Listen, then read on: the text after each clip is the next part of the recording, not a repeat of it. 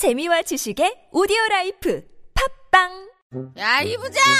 네가 부장이면 땅이야? 뭐뭐뭐뭐 저 인간 저건 쟤 오늘도 술술 풀리고 안 먹고 회수 갔냐 내일도 신체 상태로 출근하겠구만 아 아유 고려 생활 건강 술술 풀리고 음주전 한포가 당신을 지켜드립니다. 특허받은 천연 유래 성분 숙취 해소제 술술 풀리고를 은하계 최저가로 딴지마켓에서 만나보세요. 와, 잘 잤다. 둔하고 센스 없는 줄 알았더니 침대는 잘 골랐단 말이야. 여보, 어제 온 소파도 너무 편하던데 소파는 어디 거야? 당연히 쇼엔이지. 어, 편안함을 파는 사람들 쇼엔 소파도 출시했구나. 그럼 이제 침대도 소파도 당연히 쇼엔이지. 편안한 건 다 파는 거네. 역시 쇼엔이지.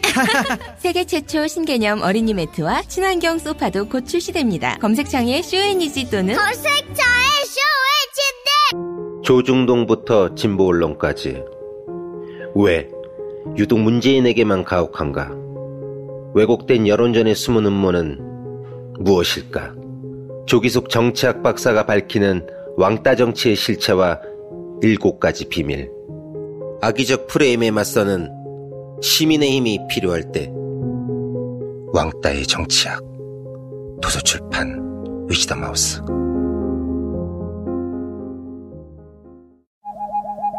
굶고 뛰고 땀 빼고 다 해봤다. 그래봐야 소용없었다. 다이어트는 결국 먹는 게 문제다! 동결건조 채소와 곡물, 단백질, 그리고 효소와 비타민, 미네랄로 만든 다이어트 전용 그린 스무디로 하루 한두 끼만 바꿔 드세요. 검색창에서 비타샵을 검색해 주세요. Thank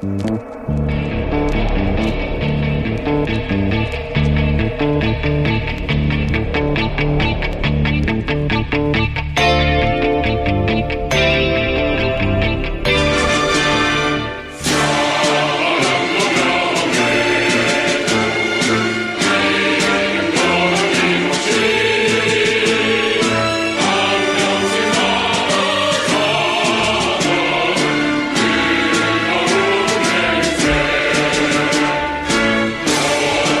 안녕하세요. 김호준입니다. 어제 5.18 기념식에서 임을 위한 행복이 재창됐습니다. 이명박 박근혜 정부 하에서 합창만 허용되고 재창이 금지됐었죠. 가사 중에 임은 김일성이고 새날은 사회주의 혁명을 의미하기 때문이란 이유, 이유 때문이었습니다.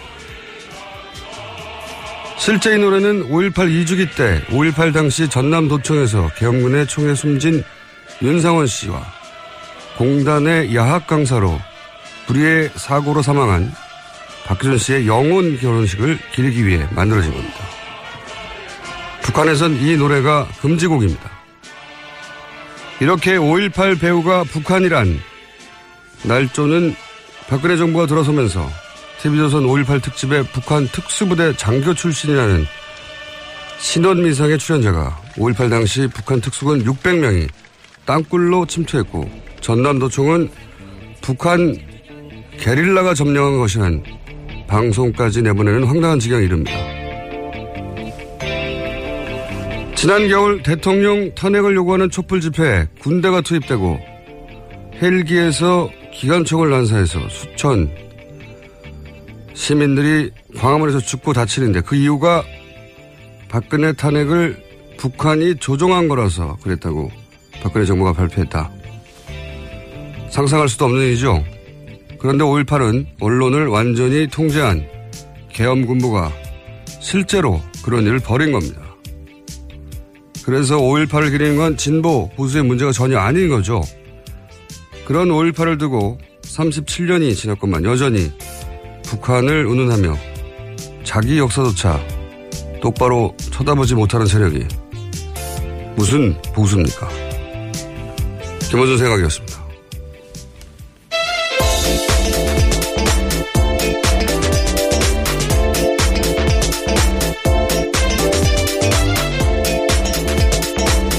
시사인의 김은지입니다. 어, 어제 5.18 기념식은 이 국가 기념식으로는 굉장히 드물게 많이 화제가 됐어요. 네. 네, 많은 사람들이 지켜봤고요. 네. 저도 굳이 그 녹화분을 봤어요. 예. 보셨어요? 네, 화제가 된 장면 때문에 저도 다시 찾아봤습니다. 그러니까요. 라이브로 보진 못했고요. 어, 기념사도 굉장히 명문이었고, 뭐 어제 화제가 된 게 많은데, 우선 뉴스를 전해주십시오. 예, 관련. 네, 5.18 광주 민주화 운동 37주년을 맞아서 역대 최대 규모의 기념식이 열렸습니다. 문재인 대통령은 5.18 민주화 운동과 촛불혁명의 정신을 받들겠다면서 5.18 정신을 헌법 전문에 담기 위한 개헌을 추진하겠다고 밝혔습니다. 우선 못 들으신 분들을 위해서 잠깐 핵심 문구를 저희가 들려드리겠습니다. 오늘 5.18 민주화운동 37주년을 맞아 5.18 묘역 개선이 감회가 매우 깊습니다. 5월 광주가 남긴 아픔과 상처를 간직한 채 오늘을 살고 계시는 유가족과 부상자 여러분께도 깊은 위로의 말씀을 전합니다. 광주의 희생이 있었기에 우리의 민주주의는 버티고 다시 일어설 수 있었습니다. 문재인 정부는 광주 민주화 운동의 연장선 위에 서 있습니다. 저는 이 자리에서 다짐합니다. 새 정부는 5.18 민주화 운동과 촛불혁명의 정신을 받들어 이 땅의 민주주의를 온전히 복원할 것입니다. 문재인 정부는 국민의 뜻을 받드는 정부가 될 것임을 광주 영령들 앞에서 천명합니다. 네, 원래 이런 그 국가기념식의 기념사항이 재미없거든요. 네.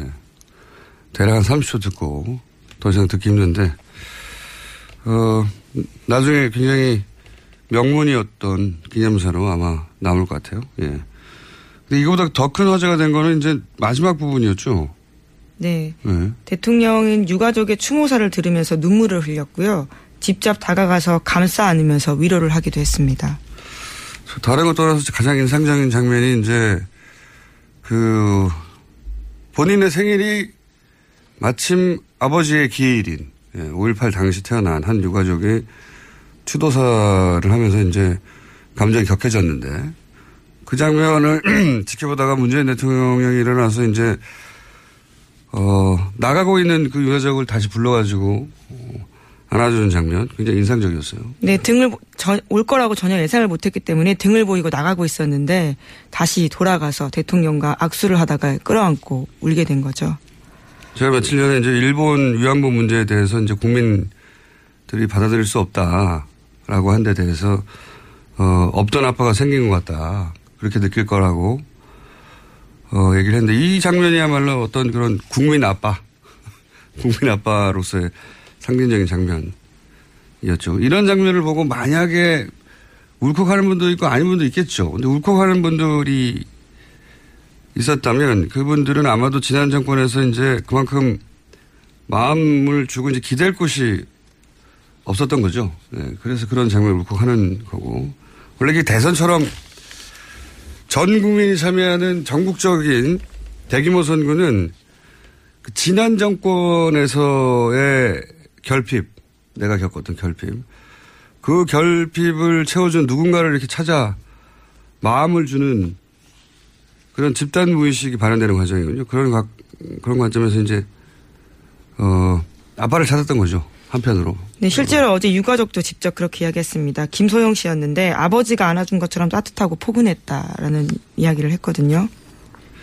제가 좀 다른 각도에서 그 장면이 인상적이었던 게 뭐냐면 이게 이제 그날의 장면을 보면 아 이건 사전에 약속이 된 게 아니었나 보다. 이거 금방 알 수 있잖아요. 그 유가족도 끝나고 그냥 막 걸어가고 있었고 뭐 걸어가던 사람을 경호원이 뒤에서 누가 온다 뒤에서 이렇게 누가 시그널을 온다고. 보냈죠. 그래서 문재인 대통령이 불러 세워서 이제 안아주고 하는 장면인데 그 장면에 제가 인상적이었던 거는 원래 공식 행사장에 이렇게 만 명 단위가 모였잖아요. 공식 행사 정부 행사장은 항상 엄숙하고 예.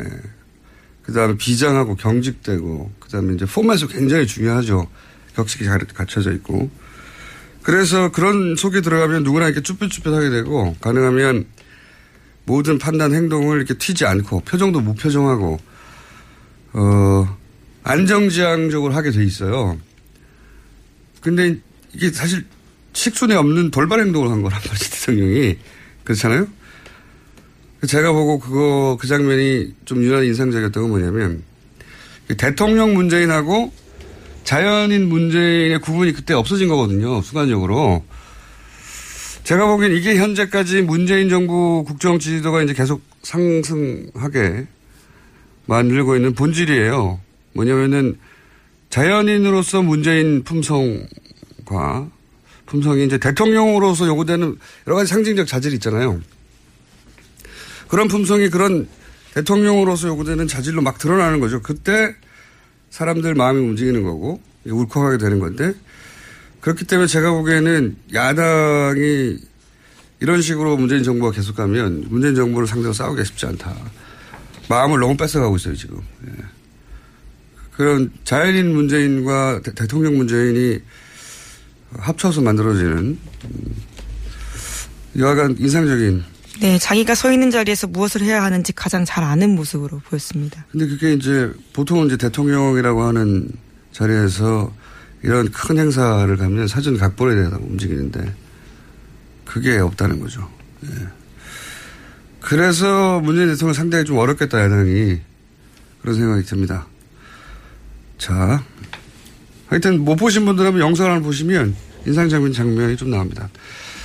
다음 뉴스는요? 네, 이른바 돈봉투 만찬과 관련해서 이영렬 서울중앙지검장과 안태근 법무부 검찰국장에 대한 대대적인 감찰이 시작됐습니다. 어제 이 두 사람은 사의를 표명했는데요. 청와대에서 받아들이지 않았습니다. 징계 여부가 확정돼야지만 받겠다라는 겁니다.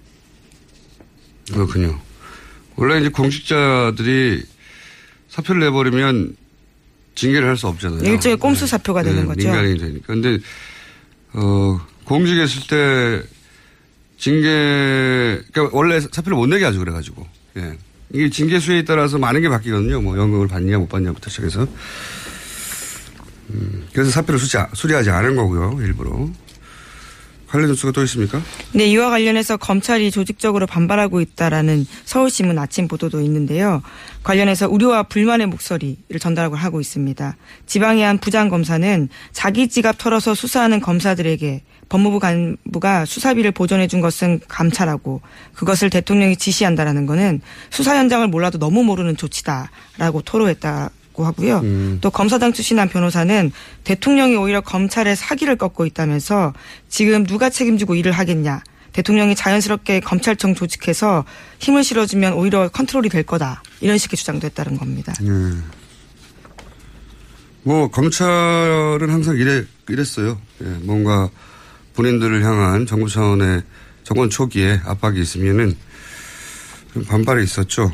그래서 정권은 그렇게 혼내기보다는 달래는 식으로 초반에 관계를 설정해서 말 잘 듣게 만드는 방식이었는데 지금은 이제 그럴 수가 없는 거거든요. 근데 이렇게 반발해주면, 어, 사람들이 검찰에 가지는 지금 이미지와 인상이 있잖아요. 가장 개혁 대상 1호이죠. 그러니까 여론조사를 해도 개혁 대상 1호예요, 항상. 최근 여론조사에는. 검찰이 이렇게 나서주면 사람들이 더 열받게 되고. 그러면은 검찰 개혁에 대한 국정 동력은 더 올라가고 요종이죠. 대통령이 수사 현장 너무 모른다라는 이야기는 정말 심하다라는 생각이 드는데요. 이게 국정 동력을 유지시켜주고 이렇게 상승시켜주는 제가 보기엔 검찰 내 요정들이다. 시킨 게 아닌가. 개혁 요정인가요? 청와대에서 시킨 게 아닌가 싶은 생각이 들 정도로. 이게 도움이 안 되는데 왜 이러는지 모르겠어요. 자, 다음 뉴스는요. 네, 미 국방부가 문재인 정부 출범 이후에 처음으로 사드 재협상 문제 언급했습니다. 제프 데이비드 데이비스 대변인은 외신 기자 상대로 한 비공개 브리핑에서 미국은 한국의 손님으로 가 있는 것이다 라는 이야기를 한 건데요. 미국이 한국 정부와 사드 배치 혹은 배치에 따른 비용 문제에 대해 다시 논의할 수 있음을 인정한 겁니다. 이건 뭐 원래 대선 전에 미국 어, 행정부 정부 입장이었죠. 예. 새로운 정부하고 논의해야 한다. 근데 이제 돈은 더 내라.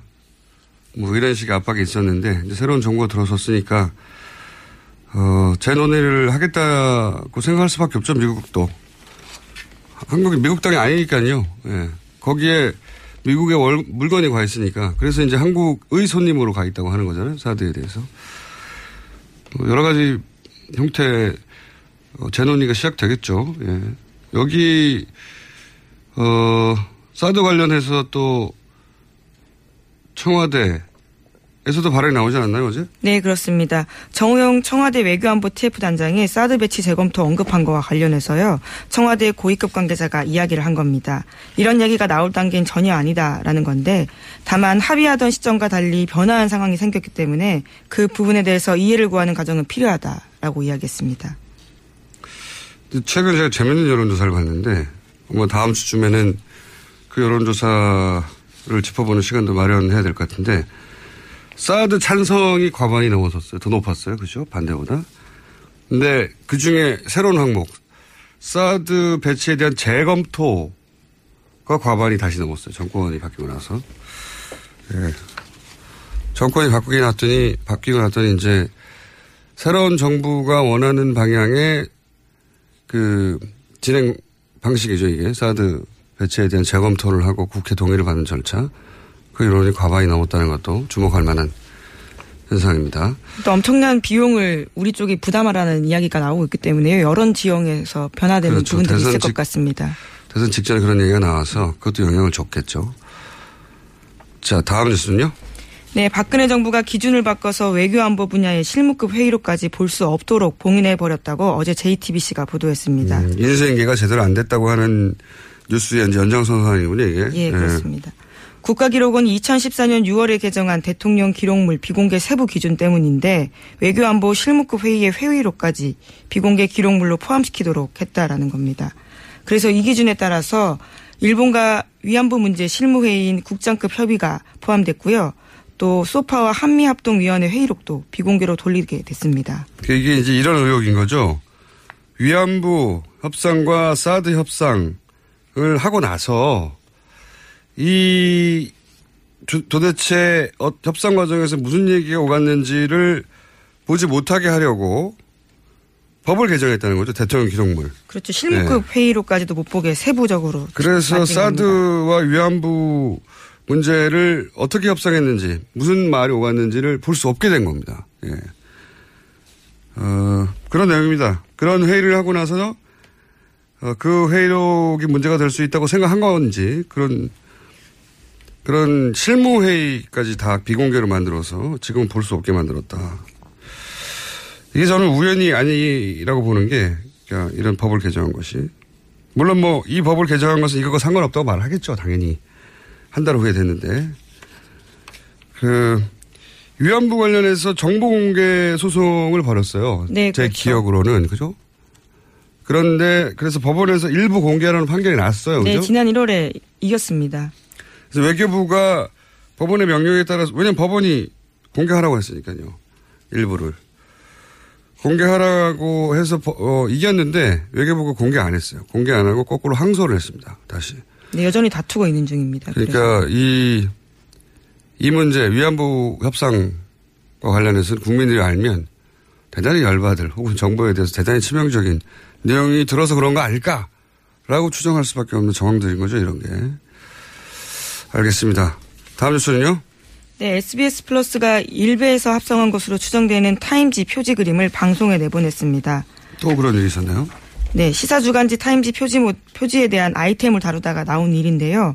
노무현 전 대통령의 타임지 표지에는 타임지 원래 문구에는 Hello Mr. 노, 그러니까 안녕 미스터 노가 쓰여 있었는데 대신에 Go to hell Mr. 노, 지옥에 가라 라는 내용이 들어 있었습니다.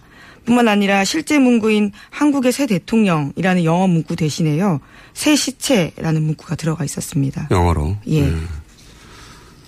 그, 참 이상한 뉴스예요, 이게. 그 SBS 뉴스나 SBS 뭐 관련 보도 프로그램에서 이렇게 소위 일베 이미지, 노무현 대통령을 모욕하는 기존 사진에 살짝 글자만 바꾼다든가, 배경 속에. 이런 게 여러 번 있었거든요. 근데 실수라기는 너무 잦고, 뭐 지금도 실수라고 하곤 하는데, 실수라고 말할 수밖에 없겠죠. 왜냐하면 회사 차원에서 의도를 가지고 이런 말이 안 되는 일을 했- 할 수는 없겠죠. 더군다나 정권 초기에.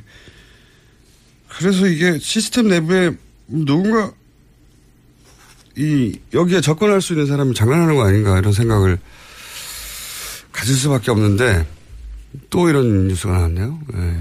네, 청와대에서조차도 엄중하게 조치를 해달라고 공식적으로 요청했습니다. 이건 뭐 실수라고 생각이 너무 잦으니까 그리고 반복되니까 SBS만 그런 건 아니에요. 예, MBC 뉴스에서도 그런 식의 장난들이 등장한 적이 있지만 가장 자주 SBS에서 등장해서 이상한 이상한 얘기를 합니다. 이건 음, 실수는 아닌 것 같아요. 예, 제, 저 개인적인 의견입니다. 그 회사 차원에서 어떻게 했다. 그러니까 SBS라는 회사에 대해서 문제 제기를 직접적으로 무슨 정치적 의도가 있는 거 아니냐. 그러기에도 뭐 이득이 없잖아요, 회사한테는. 아무런. 그러니까 하여튼 이런 시스템 누군가 접근할 수 있는 사람이 장난하는 게 아닌가 지적적으로 싶은데 차단해 봐야죠. 네, 계속 이럴 수는 없잖아요. 네, 계속 반복되고 있기 때문에 의심을 살 수밖에 없는 상황이긴 합니다. 알겠습니다. 뉴스 하나 정도 짧게 더 할 수 있을 것 같은데요? 네, 어제 법원에서 박근혜 최순실 게이트 연루자들에 대한 첫 번째 선고가 있었습니다. 김영재 원장에 대해서는 징역 1년에 징역 1년 6개월에 집행유예 3년 나왔고요. 또 박채윤 씨에 대해서는 뇌물죄로 징역 1년이 선고됐습니다. 어, 실형이 선고됐어요? 네, 그렇습니다. 원래 뇌물죄는 실형이 선고될 수밖에 없는 혐의이긴 한데 애초에 구속 기소가 되기도 했습니다. 가장 눈에 띄는 건 정기한 교수인데요. 위증 혐의로 재판받았는데 실형 1년 선고받고 법정 구속됐습니다. 오, 이거는 굉장히 강하네요. 네, 위증에서 법정 구속은 이례적인 상황이긴 합니다. 위증한 사람들을 엄벌에 처하겠다고 하는 특검에 의지도 있었는데 재판부도 그렇게 똑같이 생각하는 거군요. 위증 다른 거 없이 위증 혐의 하나였지 않나요? 예, 다른 위증한 이임순 교수도 있긴 했었는데 거기는 재판 과정에서 반성한다라는 취지의 이야기들을 여러 차례 해서 집행유예가 나왔습니다. 그런데 정기한 교수는 반성의 기미가 보이지 않는다면서 재판부가 그렇게 판단한 겁니다. 위증으로 실형 1년 산 케이스가 과거에는 없었던 것 같은데요. 눈에 띕니다. 예. 엄벌에 처하겠다는 위증하지 말라는 얘기네요, 앞으로. 예. 그리고 짧게 그 특검이 지명됐어요. 미국에서. 네. 어, 굉장히 익숙한 장면들이 자꾸 자꾸 나오고 있습니다. 트럼프 대통령 취임할 때, 아, 특, 탄핵 가는 거 아닌가요? 이런 이야기를 한 적이 있는데, 예. 물론 뭐, 미국에서는 하원에서 반 찬성하고 상원에서 3분의 2 찬성하고 해야 하는데, 우리처럼 헌법재판소는 안 가요. 그렇게만 되면 끝인데, 지금 상하원이 공화당이 다수거든요. 그렇죠. 네. 그래서 공화당의 의원 일부, 우리로 치면 바른정당에 가 있는 분들처럼 일부가 찬성해야 하긴 하는데, 그래서 어려운 일이긴 하는데, 근데 공화당에서도 이제 요즘 이거 탄핵 가야 된다고 하는 사람들이 생겨나고 있으니까요. 네. 또 특검 과정에서 어떤 내용들이 새로 불거지게 될지 모르기 때문에요. 상황은 계속 주시해야 됩니다. 대자뷰인데요, 이거. 미국 민주당은 한국에 와서 예, 촛불 집회 참여했던 분들과 촛불 집회를 이끌어갔던 그 단상에 올라갔던 그 시민단체들 예, 만나서 어떻게 해야 되는지를 좀 물어봐 주시기 바랍니다. 그리고 미국의 이제 CBS라든가 MBC라든가 방송국들은 TBS에 오세요. 저희가 탄핵 방송을 어떻게 하는지 알려드릴 테니까. 여기까지 하겠습니다. 시사인의 김은지였습니다. 감사합니다. 아무도 묻지도 따지지도 않고 가입하셨다고요? 보험은 너무 어려워요. 걱정 마십시오. 마이보험 체크가 도와드립니다.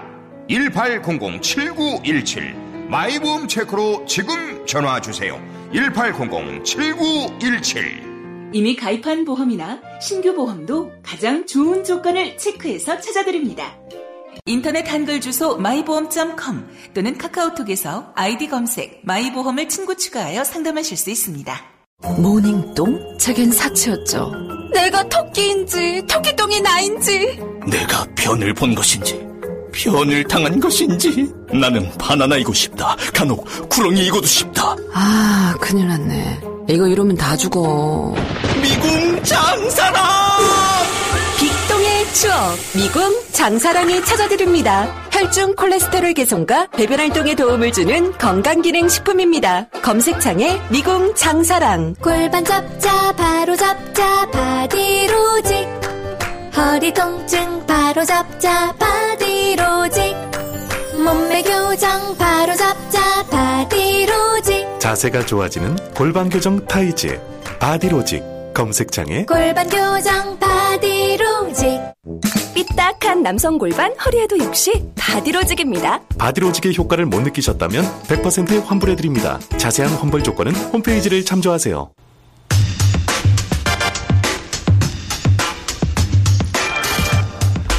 새 정부가 출범을 하면 사람들은 많은 걸 궁금해합니다. 대통령이 어떤 등산복을 입는지부터 앞으로 어떤 정책을 펼칠지까지 해서 저희가 오늘 특별한 손님을 모셨습니다.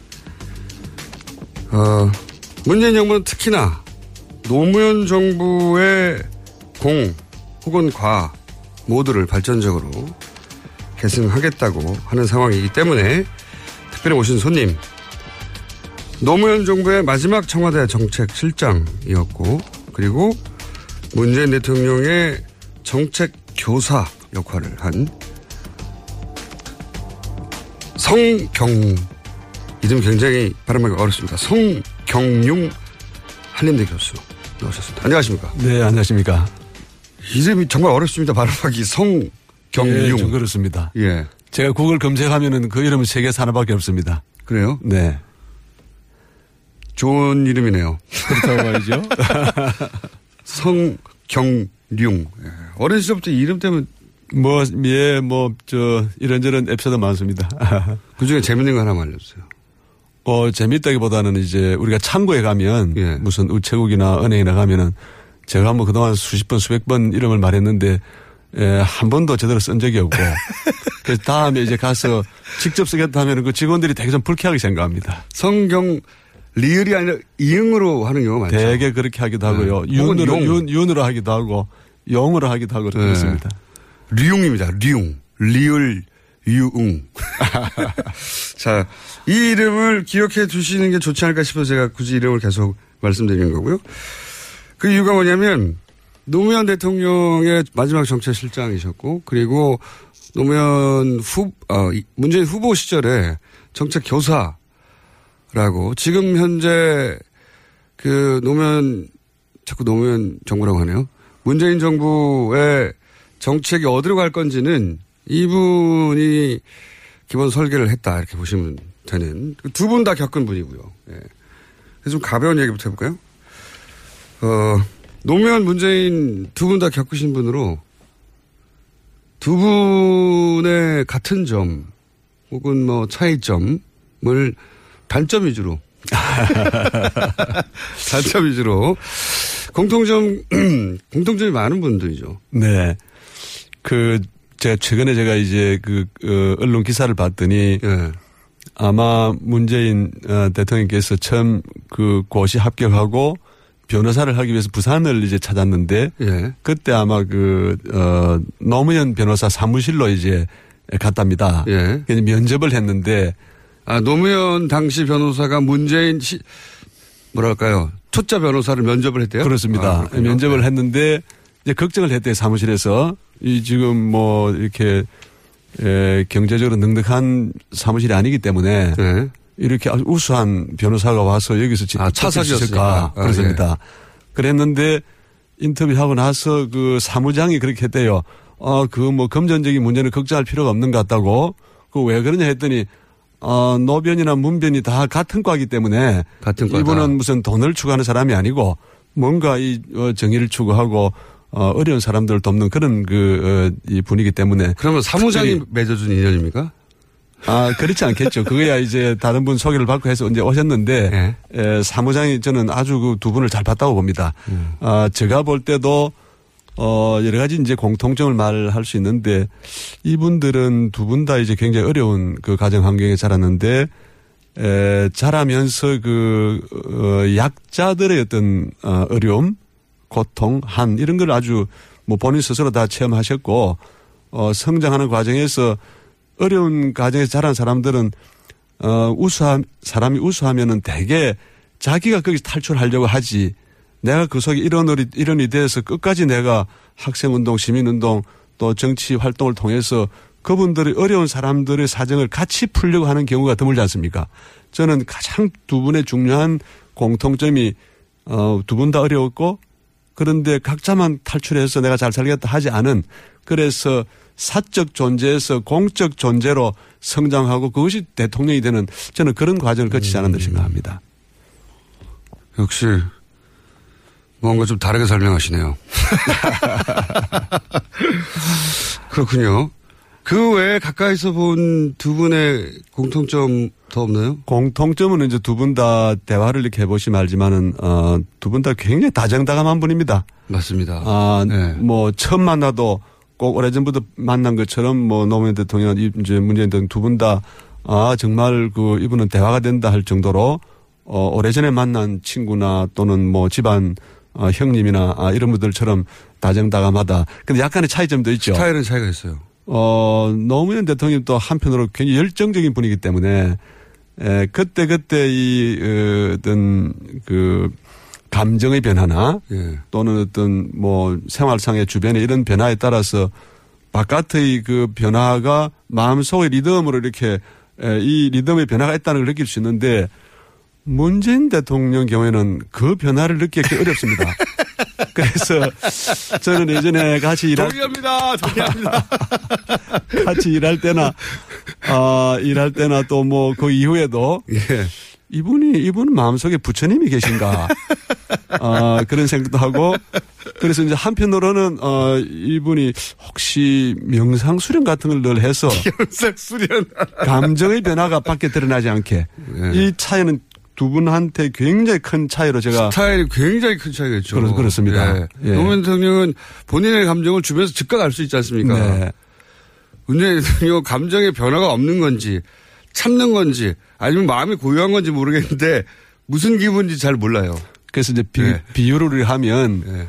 한 분은 이제 화산 같은 분, 이좀 활화산 같은 그런 분이고 한 분은 호수 같은 분이다. 제가 그렇게 늘 생각을 하고요. 상극인데요. 상 상극이죠. 예, 상극인데 호수에 화살을 집어넣으면 꺼지거나 아니면 호수가 마르거나 둘 중에 하나 아닙니까? 그래서 이제 어 근데 이제 공, 공통점이 많기 때문에 본래 네. 같은 과에 출발했고 그러나 약간의 그 스타일의 차이는 있지만은 두 분이 이제 추구하고 지향하는 방향이 같기 때문에 예, 경북대학의 이정우 교수님이라 계신데 이분은 이제 초대 정책실장을 하신 분인데 예, 문재인을 자기는 한마디로 침착한 노무현이다 이렇게 얘기를 하시더라고요.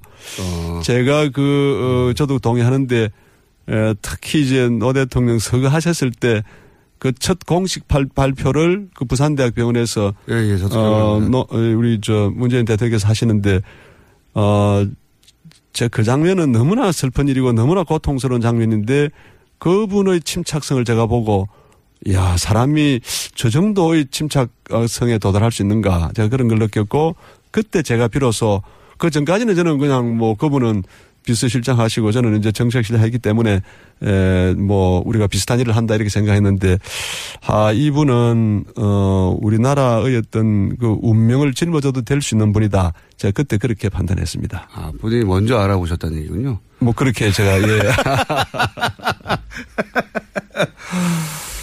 두 노무현 대통령과 문재인 당시 비서실장 이두 분이 싸우거나 그런 적은 없어요?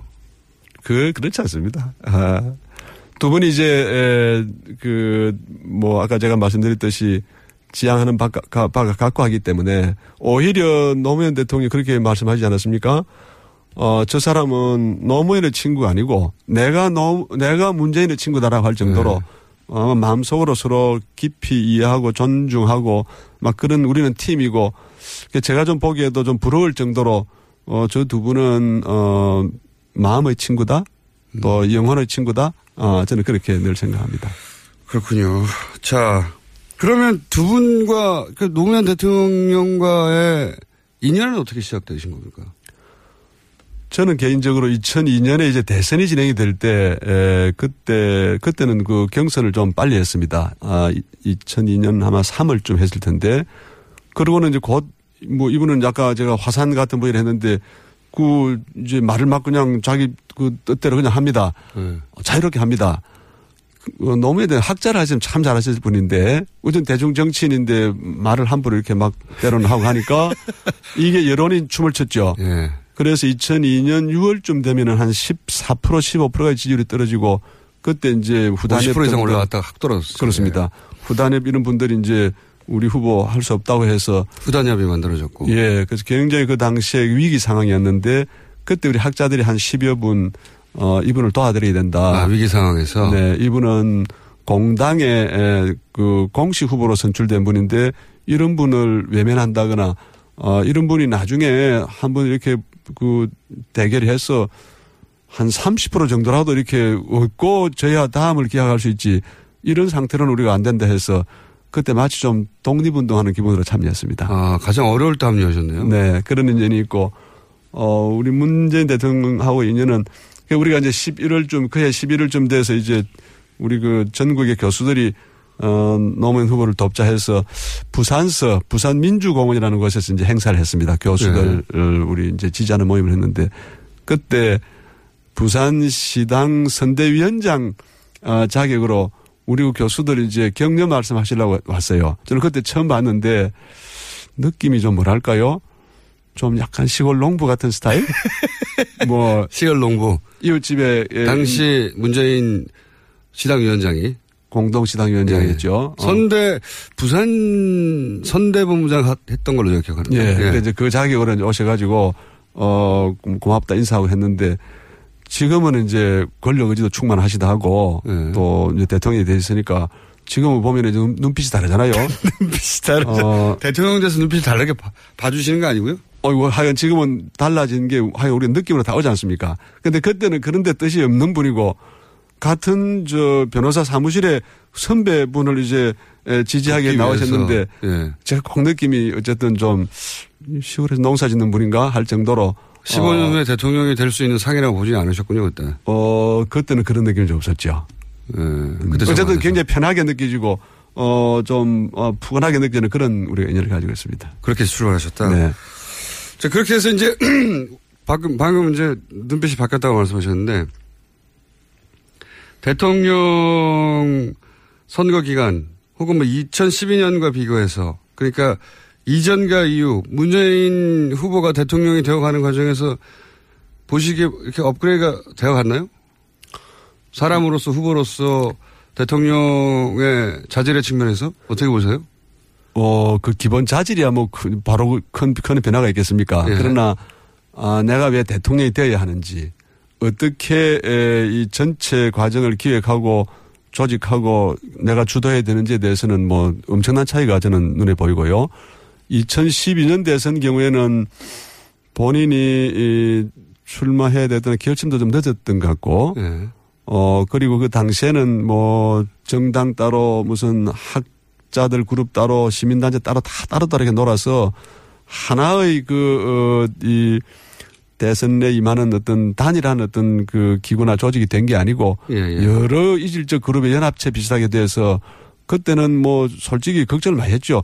이- 이렇게 해서 이게 집권이 되는 건가. 조직적인 선거 운동도 못 됐고. 그렇습니다. 그래서 이제 그런 점, 점이 염- 많이 염려가 됐고 또 후보 자신이 이제 에, 이번 이제 대선 과정을 지켜보면은 대중들에게 전하는 메시지나 대중들하고 이렇게 그 대화하고 접촉하는 것들이 어 이제는 뭐 자신감이 넘치고 어 준비됐다 이렇게 에, 하셨고 어 또 거기에 대해서 대중들이 반응했고 어 상황이 뭐 이렇게 유동적인 때가 있었지만은 한 30% 정도 국민들은 처음부터 끝까지 이분한테 나라를 맡겨야 된다라는 그런 마음의 어떤 결심을 하고 있는 상태이기 때문에 모든 요소가 이번에는 잘 맞았다 볼 수 있고요. 지난번 경우에는 좀 뭐랄까요? 이게 좀 준비 상태도 좀 미흡한 것 같고 정당 내부의 어떤 그 결속력도 대단히 취약했고 그래서 큰 차이가 좀 있었다 이렇게 볼 수 있습니다. 대통령이 취임한 후에 어, 뭐 불과 열흘밖에 안 됐기 때문에 근데 열흘이라 하더라도 아 문재인 정부는 이리로 가는구나 하는 이리로 이쪽으로 갈 건가 보다 하는 상징적인 어떤 액션들이 굉장히 많았잖아요. 네, 네. 그두 정부 모두를 어, 그 수장을 아시는 분으로서 초반 열흘간을 어떻게 보셨습니까? 좀 냉정하고 야, 야박하게 좀 평가해 주세요. 좋은 얘기가 너무 많아가지고요. 예. 네. 네. 어, 열을 이렇게 지켜보면서 사실 걱정을 했죠. 네. 어, 지난 9년간의 적폐는 너무 많고 너무 깊고 그런데 에, 문재인 대통령은 뭐 우리가 다 보다시피 에, 성품이 좀 부드럽고 또 대화를 해보면 이분이 신속하게 속전속결로 뭔 일을 해치울 것 같은 느낌이 잘 안 들고 맞습니다. 좀 천천히 시간이 좀 걸리지 않겠나. 그거 그거 너무 도- 동감합니다. 얘기를 그래- 해보면 주로 듣기만 하거든요. 네. 반응도 크게 없고 예, 그러다 예. 보니까 아 말을 하고 있기는 하는데 이 일을 하긴 할 건가 언제 될 건가 이런 맞습니다. 제가 걱정을 했어 사, 사실은요. 어 일은 많고 네. 잘못된 일들이 너무 많이 누적이 돼 있는데 그 하나하나 이렇게 그 해결하는 거 시간이 걸릴 텐데 이분이 어떤 속도감으로 할 건가 이제 걱정을 했는데 어 전혀 놀라운 일이 벌어졌지 않습니까? 어 당일날 취임 당일날부터 지금까지 어 뭐 전광석화 저는 마음속에 야 이 전광석화처럼 움직인다. 너무 어, 문재인의 전혀 다른 모습이다. 지난 대선 기간 중에 어, 이재명은 사이다고 문재인은 고구마라고 했는데 제가 그랬습니다. 전혀 다른 그랬습니까? 고구마 예. 지금 전혀 다른 일이 벌어지고 있습니다. 이분의 마음속에 실제로는 엄청난 사이다가 지금 준비되고 있었고 유감 없이 어, 시원하게 또 신속하게 이렇게 지금 진행이 되고 있기 때문에 본인이 그런 말을 하긴 했어요. 제가 고구마 고구마 했더니 그랬죠. 때가 오면 호랑이 문재인을 볼 거라고. 네. 그 래서 우리가 알고 있는 저 문재인 대통령의 전혀 다른 모습을 지금 보기 때문에 이게 이분이 우리가 알고 있는 분이 맞는가 좀 이런 생각도 들고요.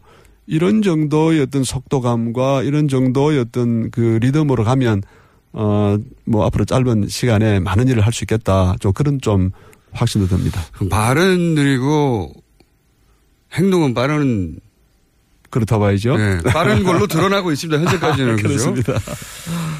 자, 그러면 그 정책적 차원에서 볼 때 우리가 앞으로 느끼게 될 변화는 어디서 올지 제가 궁금한데 어 지금 포용국가 위원장 네. 예. 이 어떤 위원장인지 잘 모르겠어요. 모르겠는데 여기서 이제 시장은 어떻게 바뀔 것이고 뭐 지방 자치는 어떻게 바뀔 것이고 큰 틀에서 정책적 차원에서 어떻게 바뀌어갈지 방향을 좀 알려주세요. 교사하셨으니까.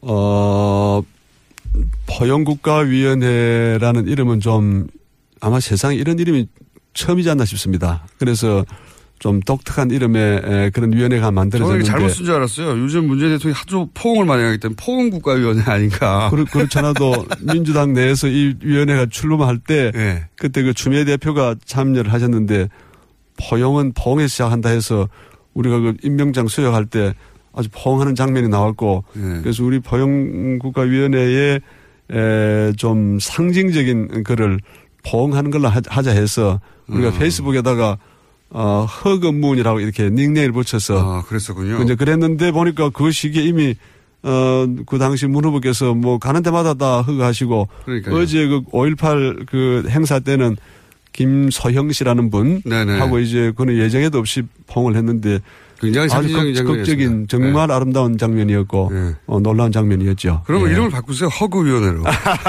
그럴까요? 허구 커미티. 어쨌든 뭐 하는 됩니까 여기가? 그래서 어떻게 바뀌는 거예요? 그래서 이제 저희가 그런 이름을 사용한 거는 어 우리 이제 역사적으로 민주주의가 발전하고 시장 경제가 발전해온 과정을 보면 소수가 지배하고 이게 소수가 독점하는 데서부터 다수가 정치에 참여하고 다수가 시장 경제의 주역으로 바뀌는 그런 흐름을 어 네, 이제 점점. 지나왔는데 우리 이거를 포용성이 확대되는 과정으로 보는 거죠. 음. 그러면 지금은 어떤 시기냐 하면은 지금은 정치 영역에서는 소수의 권력자들 특히 이제 보수 세력에 기반한 소수의 권력자가 국가 권력을 이렇게 좌지우지하고 있고 그 다음에 이제 경제 영역에서는 다수의 약자들이 수없이 많은 지금 고통을 당하고 있다. 네. 그렇기 때문에 우리가 민주주의의 정신을 보더라도 그렇고 또 새로운 경제를 만든다는 측면에서 어 우리가 포용국가위원회의 큰 방향을 모두를 위한 국가, 약자를 포용하는 세상 또는 약자를 살리는 세상을 만들어야 된다. 음. 좀더 구체적으로 정책적으로 그게 어떻게 드러나는 겁니까? 정책적으로는 이제 이 정치 영역에서는 직접 민주주의, 참여 민주주의를 확대해서 국민들이 언제든지 자기 주장할 수 있고 또 그 잘못된 문제를 시정하도록 요구할 수 있는 우리가 그런 그 시스템을 만들어야 되고요. 그게 구체적으로 어떤 거죠? 예전에 뭐 신문고 제도라든가 뭐 기타 여러 가지 형태로 그런 노력들을 안 한 건 아니잖아요? 이제 상대적으로 보수 정부하고 비교해서 보수 정부가 민주주의를 이용하는 방법은 선거 때만 이제 대중 동원해서 당선되고 나면은 대, 대- 국민 대중들하고의 소통을 완전 차단합니다. 그래서 소수의 그 권력자들이 에, 자기들이 이제 밀실에서 이제 협상하고 네, 해서. 예. 어 그렇기 때문에 에, 어떤 정치 권력이 들어서느냐에 따라서 민주주의가 개방적 포용적으로 활용될 수도 있고 폐쇄적으로 하- 갈 수도 있는데 지금은 지난 한 9년 동안 대단히 이 민주주의 영역 어, 정치 영역이 폐쇄적으로 됐고 소수 권력자 집단들이 이거를 좌지우지했기 때문에 탄핵 사태 같은 게 오지 않았겠습니까? 그래서 이제 최대한 국민들의 참여를 확대하는데 그 방법으로서는 뭐 예를 들어 직접 민주주의를 더 이제 뭐 국민 투표라든지 국민 제한이라든지 이런 걸 더 확대해야 되는 건 물론이고 뭐 소환제도라든지 이 예. 사이버 인터넷을 통해서 온라인을 통해서 다양한 음. 제한이 이루어지고 또 그거를 정부나 정당에서 그거를 상시화해서 어, 의견을 수렴하는 이런 방향으로 음. 알겠습니다. 크게 내려야 되고요. 경제 영역에서는 가장 중요한 게 에, 박정희 이 정부 시대에 이제 그 경제를 그 경제 체제를 만들었던 것이 이게 이제 소수 그 재벌 대기업 네네. 중심의 이 예. 구조를 만드니까 그리고 뭐 그 그들이 만든 경제적 이득 중에 일부를 낙수 효과를 통해서 얻어먹어라 뭐 이런 식이었죠. 그렇죠. 그런데 결과는 이제 우리가 볼 때 박정희 시대에 만든 이 모델의 결과가 어 결국은 이제 소수 재벌 대기업들이 의 재벌 대기업들 독과점이 아주 과도하게 진행이 됐고요. 예, 예. 그 다음에 이제 에, 다수의 그 노동자들이 다 비정규직으로 지금 예, 예. 일을 하고 특히 청년들은 뭐 올 작년 아, 올 초에 실업률이 지금 11%가 넘어섰는데 어, 이 청년들이 그 고용되는 청년은 어떻게 무슨 일을 하나 봤더니 50% 60%가 비정규직이에요. 예. 그러니까 이렇게 되면은 절대로 이 사람 젊은 사람들이 내가 마음 놓고 결혼할 수 있겠다. 내가 주택 문제가 해결되겠다. 내가 자녀를 출산할 수 있겠다는 생각을 할 수가 없습니다. 저는 이게 우리나라 비정 에, 저 저출산의 핵심적인 문제가 이 고용 문제가 해결되지 않고 독과점 문제, 비정규직 문제 이게 해, 이게 해결되지 않기 때문에 어, 이 문제를 해결하지 않는 한 어, 한국은 인구 소멸 과정으로 지금 간다. 그렇기 때문에 이 방향을 바꿔야 되고 이 방향을 바꾸는데 에, 문재인 정부가 여러 가지 해야 될 일 중에 저는 가장 핵심적인 문제가 지금 이 여기에 있다 생각합니다. 맞습니다. 출산 장려금 뭐 정도 준다고 아이를 낳는 게 아니거든요. 예. 그렇습니다. 네, 아이를 네. 낳아서 이 아이를 내가 평생 그 양육하고 그럴 수 있는 환경이 되나 조건이 되나 뭐 근본적인 의문이 있으니까 자기 앞가림 하기도 힘드니까요. 그렇습니다. 경제적으로는 그렇고요. 네. 그리고 대북 관련해서는요.